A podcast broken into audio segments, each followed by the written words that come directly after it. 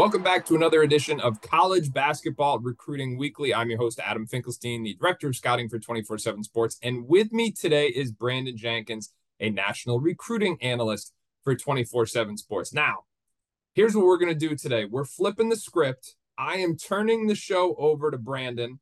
He's going to do the, the he's going to ask the questions. I'm going to give the answers. Now, why am I doing this? One, uh, because you might not realize it at home, but Brandon is one of the funniest people we have on our group. We have this group chat, and Brandon's got the, and he has this, such a unique way about telling me when I'm wrong.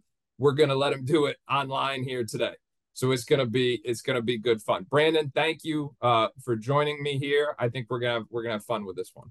No, absolutely. Thank you for having me on. All right, so here's what we're gonna talk about today the the rankings rankings week is behind us. I got to play catch up on the nba draft and i know you are passionate about following guys into their college careers. And in particular today for the majority of the show i want to talk mostly about freshmen. Um, so i sent you a list of topics that i kind of wanted to talk about.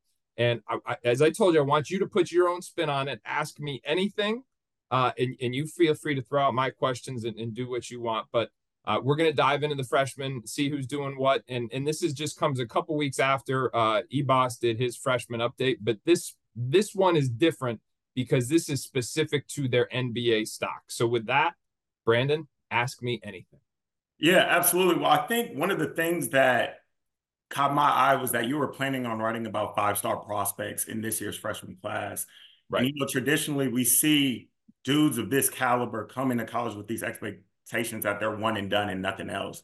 But you know, a lot of these times we see that their production on the hardwood doesn't really match what their expectations are, and it kind of leaves them with a tough decision to make.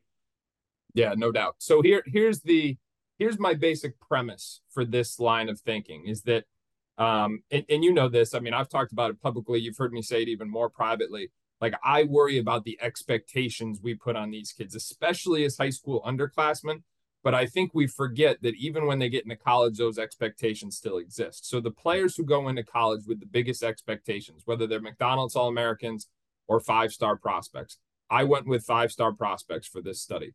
Um, but th- there is some clear data. Like if you look back at the class of 2022, um, those being the first ones to to most recent one to finish their their college uh, their freshman year of college.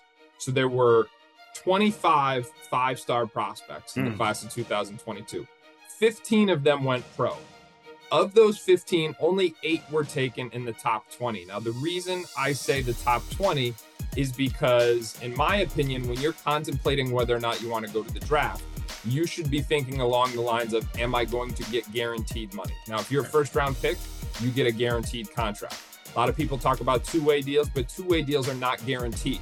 The team can cut him at any point in time. So, you know, at that point, it's it's it's just you know, it, it's not good luck. So right. if you're a top 20, if you're projected as a top 20 pick, it's a pretty good certainty you're going to get guaranteed money. So 25 guys in 2022 five star prospects, 15 of them went pro, eight of them went in the top 20. That means seven of them went despite not going in the top 20. There were two more that went in the first round. That means there were five former five star prospects in last year's draft who declared who were not first round picks. G. Jackson, Amari Bailey, Chris Livingston, Julian Phillips, and Jordan Walsh. Those are the guys who declared for the draft, ended up going in the second round. And again, the second round, you those teams are free to give you a guaranteed contract should they want to, but they don't have to. Um, so you got 10 other players. What happened to those 10 players? Four transferred to different schools. Basically, they said, I thought I was going to be one and done. It didn't work out here. I'm going somewhere else. Mm-hmm. And there were six that went back to their schools for their sophomore years. Three of them are at Duke, uh, Dillon Mitchell at, at uh, Texas, Kylan Boswell at Arizona, and then Adem Bona at, at UCLA. That trend, as we start extending back uh, into past years, it, it becomes pretty consistent. So the five star guys feel this pressure to declare for the draft, even if they shouldn't. And incidentally speaking, like think about UCLA this year. Right. It's not working out great for Amari Bailey. It's not working out great for UCLA. Had Amari Bailey gone back to school, probably would have been a good thing. And that same trend exists. You go back to 2021, it's the same thing. In fact, it's an even bigger number that went pro. There were 29 five stars, 21 of them went pro. 10 of those guys went in the first round, nine of them went in the second round. So of the 21 players who went pro, less than half of those former five star players went in the first round and got that guaranteed deal. And then there were two more, Michael Foster and Aminu Mohammed, who didn't get drafted at all. So I'm looking at this from the perspective of these players go in before they even get to a college campus, they think they're one and done. And sometimes what you see on the floor does not live up to that hype, but they they they're so attached to that destination already. I think a lot of them end up making what turns out to be in some cases, you know, quite frankly, like bad decisions. Yeah. So mm-hmm. that that was the basis for for why I wanted to to kind of talk about this this trend, if you will.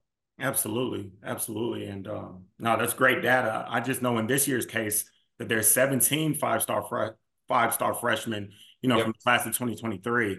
And just looking at this year's crop of freshmen, I mean, obviously we have Ron Holland, who's the number yep. one player in the class of 2023. He's at he's at G League Ignite with a, another five-star prospect in Matas Buzelis, and they're yep. doing their things, getting them prepared for the draft.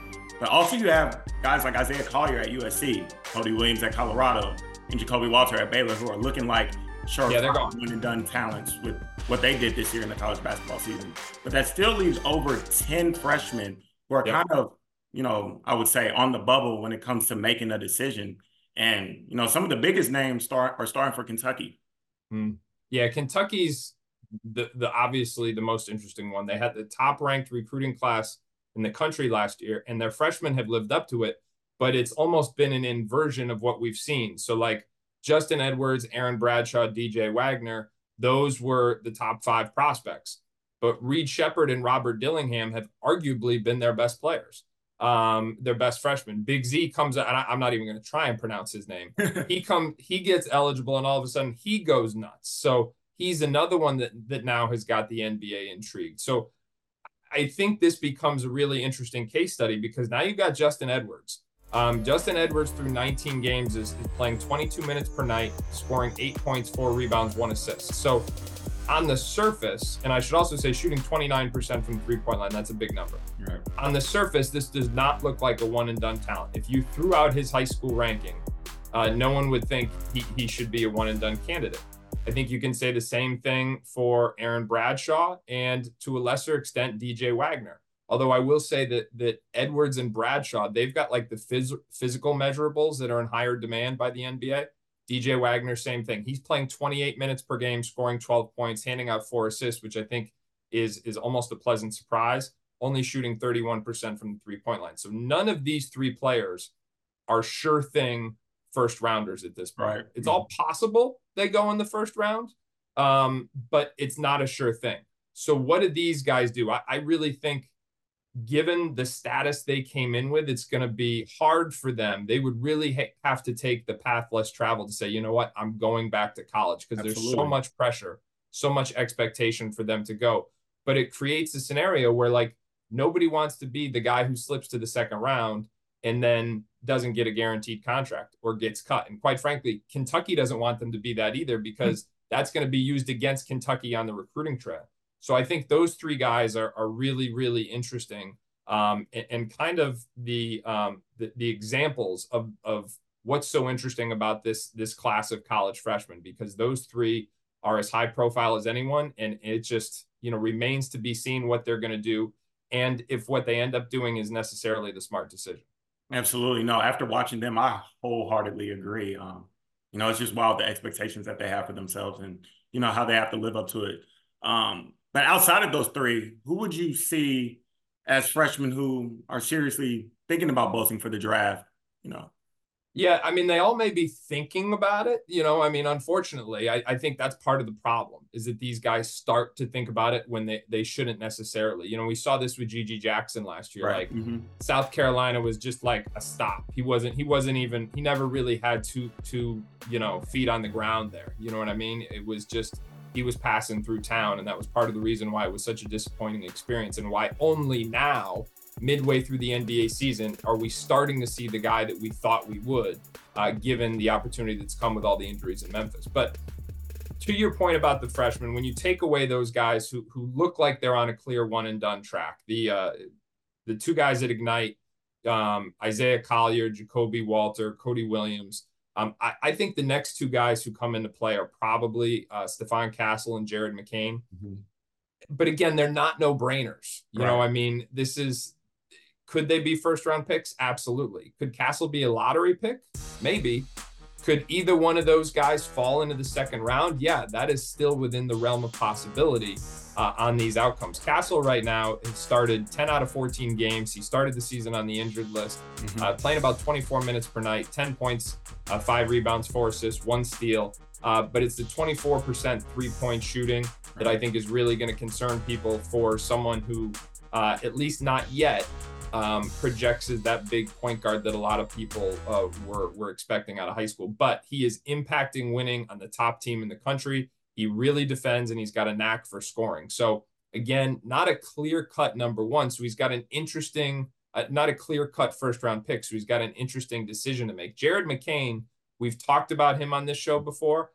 I think he has been, if, if you look at his numbers in the first eight games of the season and the last 10 plus games, you're getting two different players. Right. And Jared McCain is someone that I think we, at least me, I think we we underrated because we said his physical tools aren't necessarily highest level, but this guy's shot making, his his intelligence, and his ability to kind of um, continue to improve.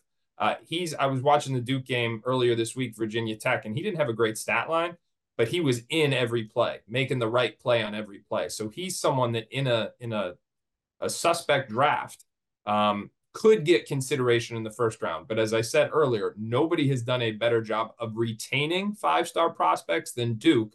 So is Duke able to sell him on coming back for a sophomore season and potentially playing his way into a high, into a guaranteed first round spot, into a lottery spot? I would suspect um, some of that will depend on on whether Tyrese Proctor is able to accomplish that goal this year because right. that was the message to him mm-hmm. a year ago. But you know, we're gonna we're gonna wait and see.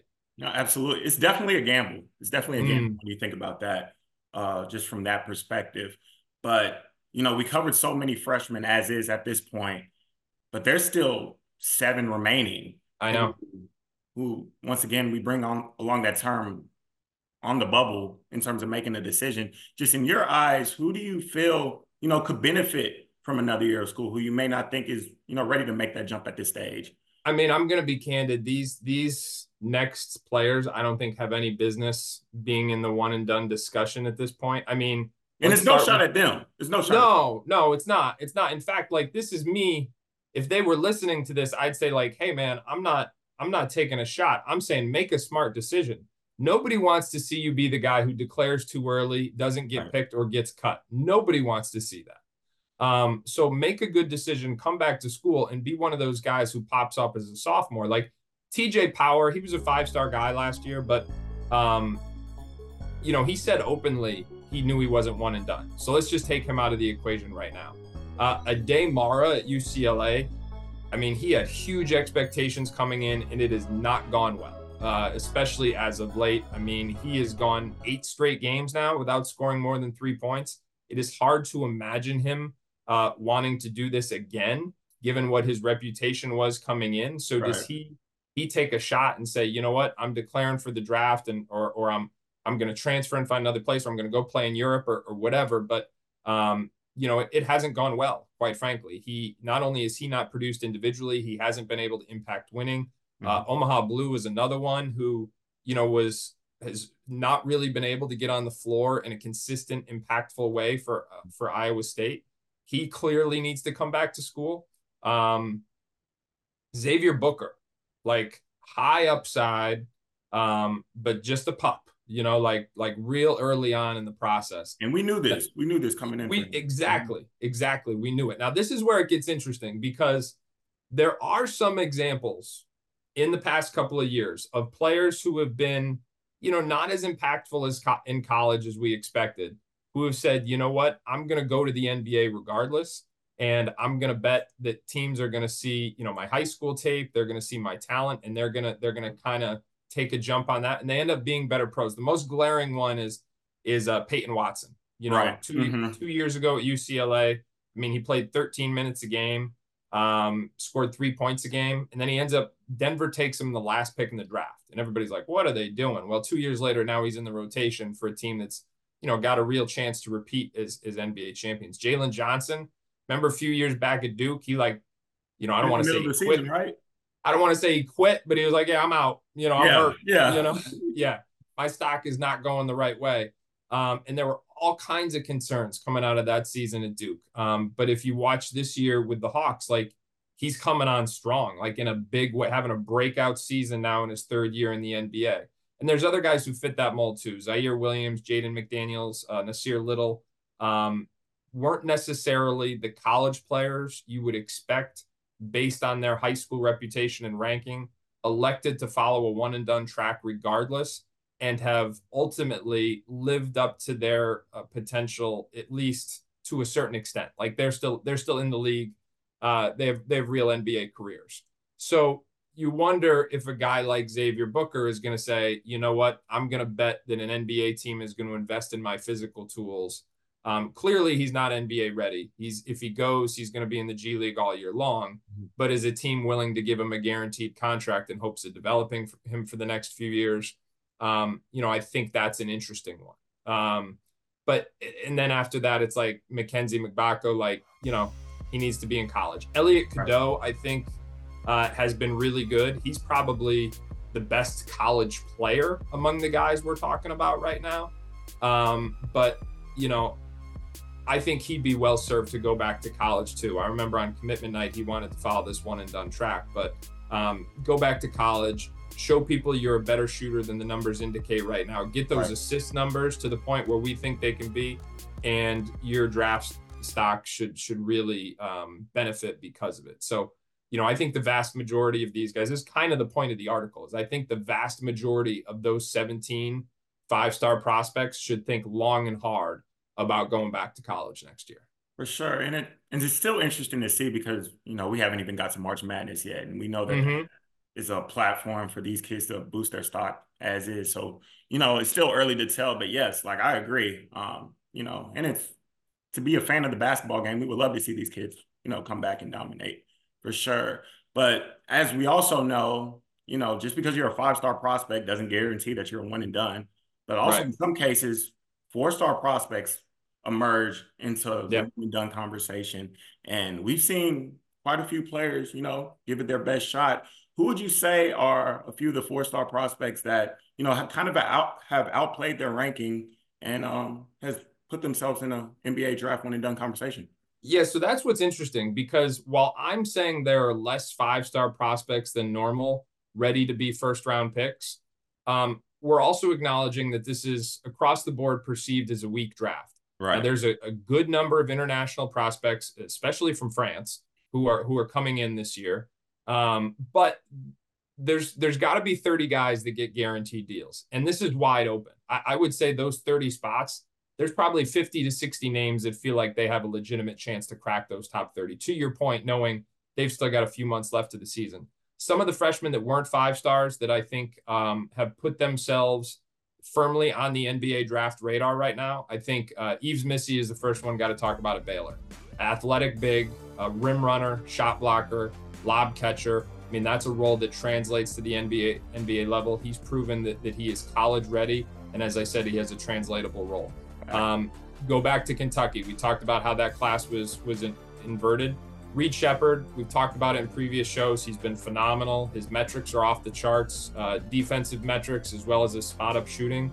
Just, I mean, I don't know that his NBA stock will ever be higher than it is right now. I mean, it's kind of crazy, but Reed Sheppard could get consideration as a one and done lottery right. pick. And like, you know, Aaron Bradshaw, Justin Edwards, and DJ Wagner might slip out of the first round, but that's the reality of where we are right now. And the same goes for Robert Dillingham. Again, not gonna not gonna get into the specifics because we did it two weeks ago on this show, but highly skilled, uh, has really matured. I think that's the you know it's easy to say like oh you guys screwed up his ranking, but credit where credit is due. He's really matured, um, and as a result, he's been better. It was never about we doubted his skill set, um, but as a result of that maturation, he's now put himself in a position where he's got very clear traction with NBA teams. And then uh, Johnny Furphy, uh, at, at, Kansas. He got inserted into the starting lineup recently. He's making the most of his opportunity. Not saying he's one and done ready, would probably benefit from coming back to school, could be a legit lottery candidate in 2025, but he's on the radar.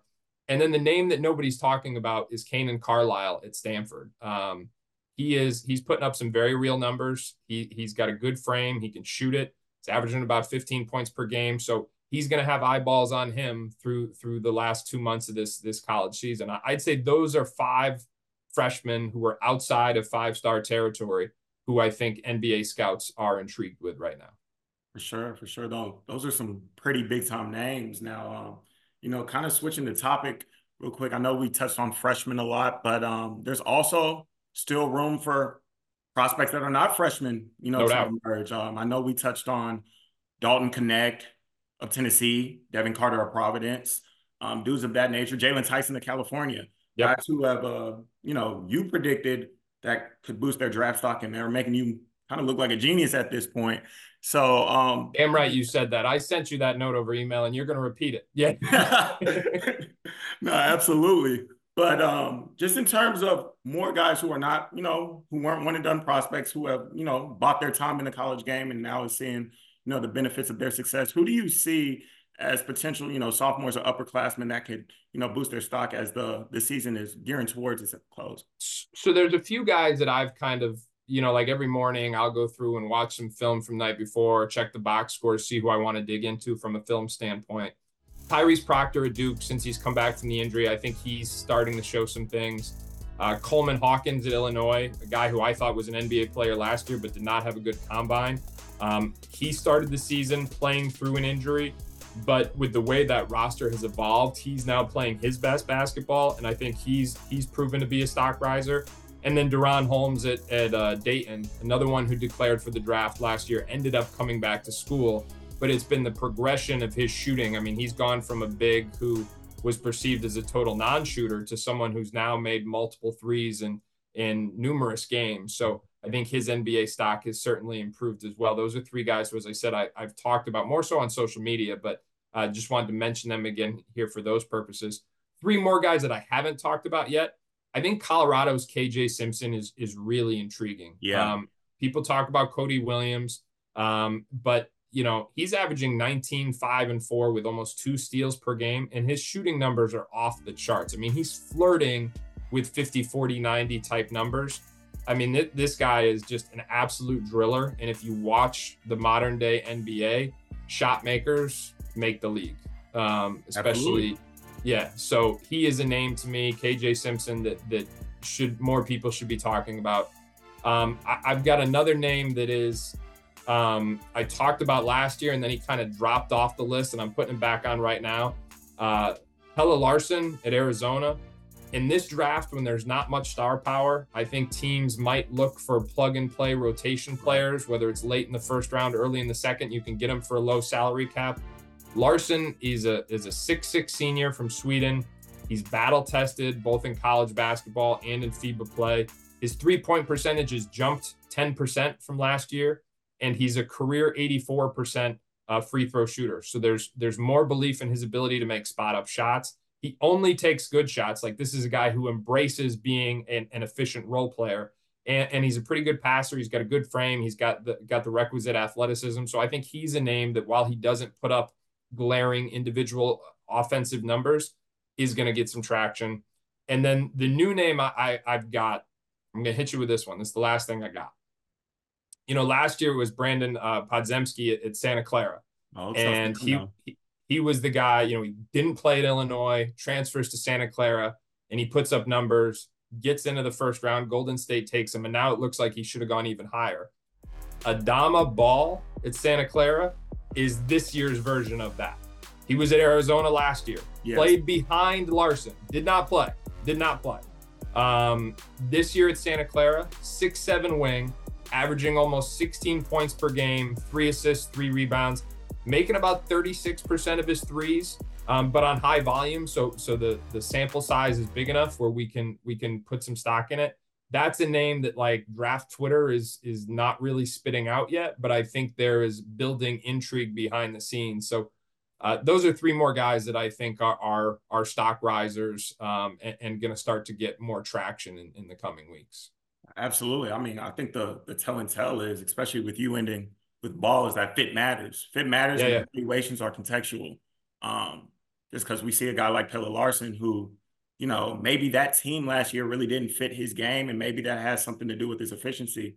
And we see him emerging now because you know maybe the team the floor is more spaced out. Obviously, with Tubelis gone, and he's you know thriving in that role. So yeah, no, for sure, he serves his purpose.